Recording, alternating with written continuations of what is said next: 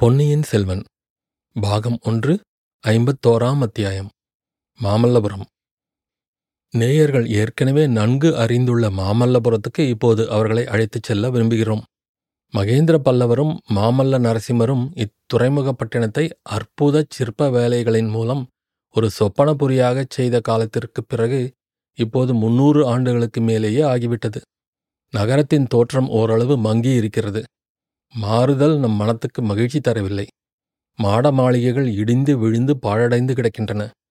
வீதிகளிலும் துறைமுகத்திலும் முன்போல் அவ்வளவு ஜனக்கூட்டம் இல்லை. வர்த்தகப் பெருக்கமும் அவ்வளவாக இல்லை. பெரிய பெரிய பண்டக சாலைகள் இல்லை. வீதிகளிலெல்லாம் ஏற்றுமதி இறக்குமதி பண்டங்கள் மலைமலையாக குவிந்திருக்கவில்லை.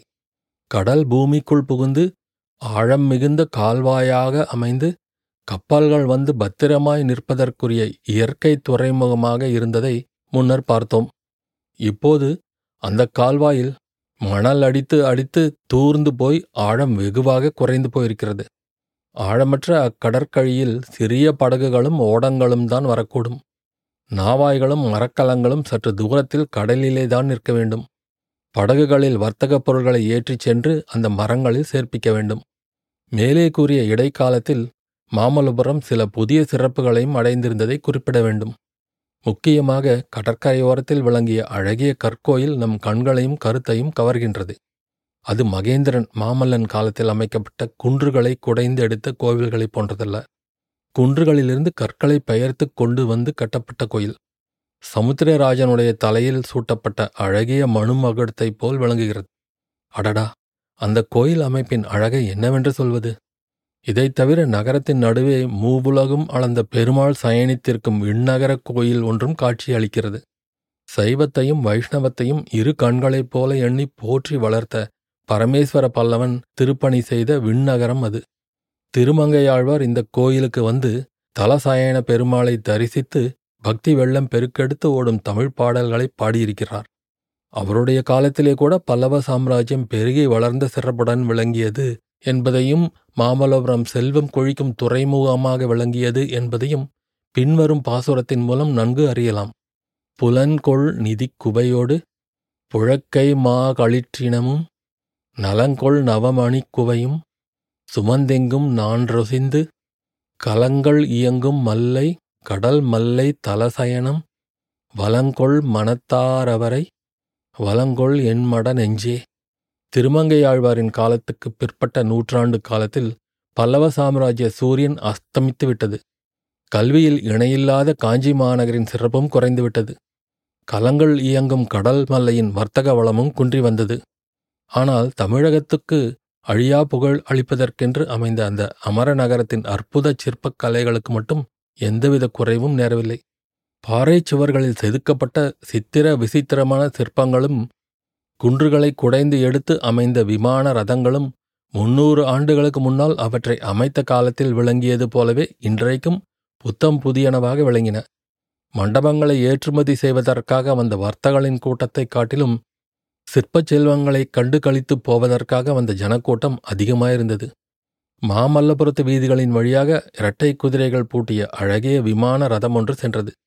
குதிரைகளின் அலங்காரங்களும் ரதத்தின் வேலைப்பாடுகளும் புன்தகடு மேய்ந்து மாலை வெயிலில் மற்றொரு சூரியனைப் போல் பிரகாசித்த ரதத்தின் மேல் விதானமும் அதில் இருந்தவர்கள் அரச குலத்தினராயிருக்க வேண்டும் என்பதை உணர்த்தின. ஆம் அந்த பொன் ரதத்தின் விசாலமான உட்புறத்தில் அரச குலத்தினர் மூவர் அமர்ந்திருந்தார்கள்.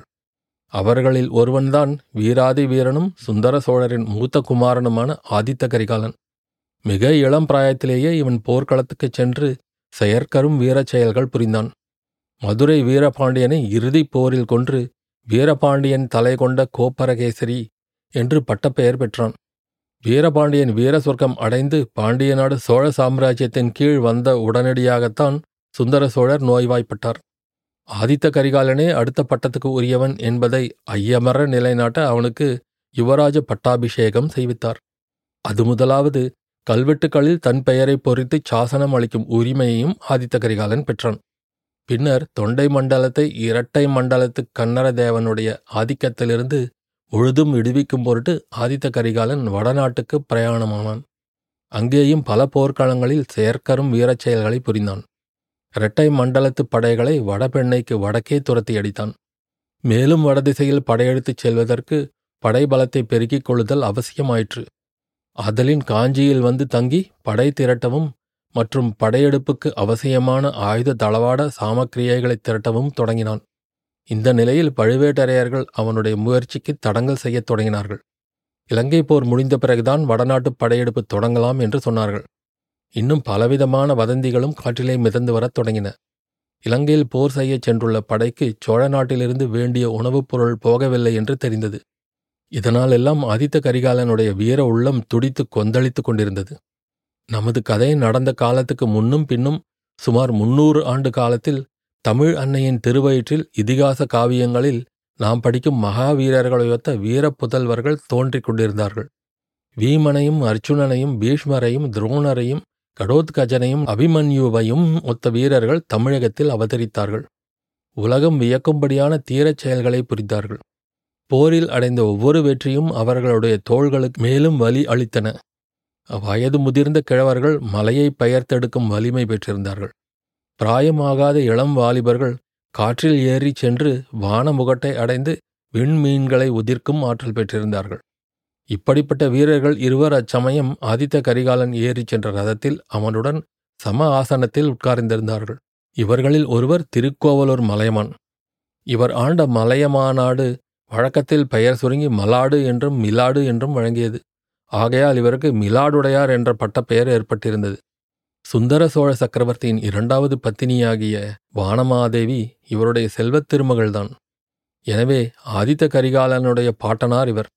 முதிர்ந்த பிராயத்திலும் நிறைந்த அறிவிலும் இவர் கௌரவர்களின் பாட்டனாரான பீஷ்மரை ஒத்திருந்தார். ஆதித்த கரிகாலன் இவரிடம் பெரும் பக்தி வைத்திருந்த போதிலும் இவருடைய புத்திமதி சில சமயம் அந்த வீர இளவரசனின் பொறுமையை சோதித்தது. ரதத்தில் இருந்தவர்களில் இன்னொருவன் பார்த்திபேந்திரன். இவன் பழைய பல்லவர் குலத்திலிருந்து கிளை வழி ஒன்றில் தோன்றியவன். ஆதித்த கரிகாலனை விட வயதில் சிறிது மூத்தவன். அரசுரிமை அற்றவனாதலால் போர்க்காலத்தில் தன் ஆற்றலைக் காட்டி வீரப்புகழே நிலைநாட்ட விரும்பினான். ஆதித்த கரிகாலனை சென்றடைந்தான்.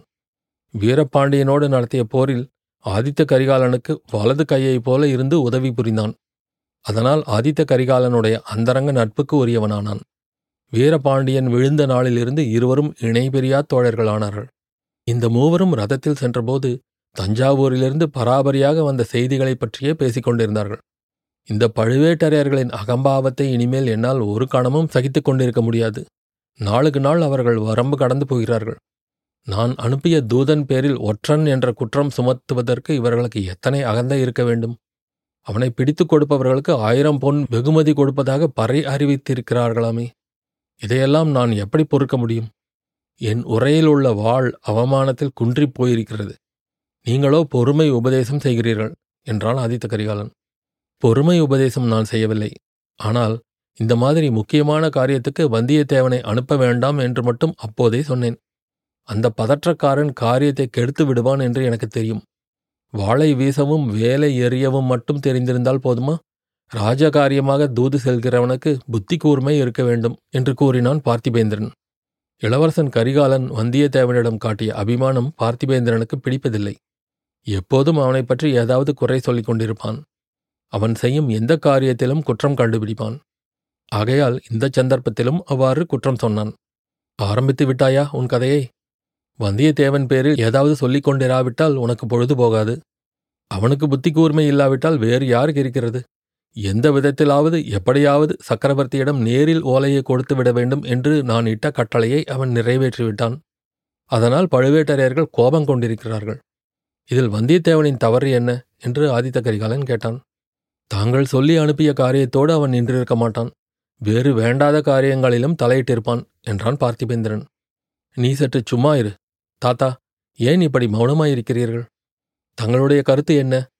ஒரு பெரும் படை திரட்டிக் கொண்டு சென்று தஞ்சாவூரிலிருந்து சக்கரவர்த்தியை மீட்டு காஞ்சிக்கு அழைத்து வந்துவிட்டால் என்ன? எத்தனை நாள் சக்கரவர்த்தியை பழுவேட்டரையர்கள் சிறையில் வைத்திருப்பது போல வைத்திருப்பதை நாம் பார்த்து கொண்டிருப்பது?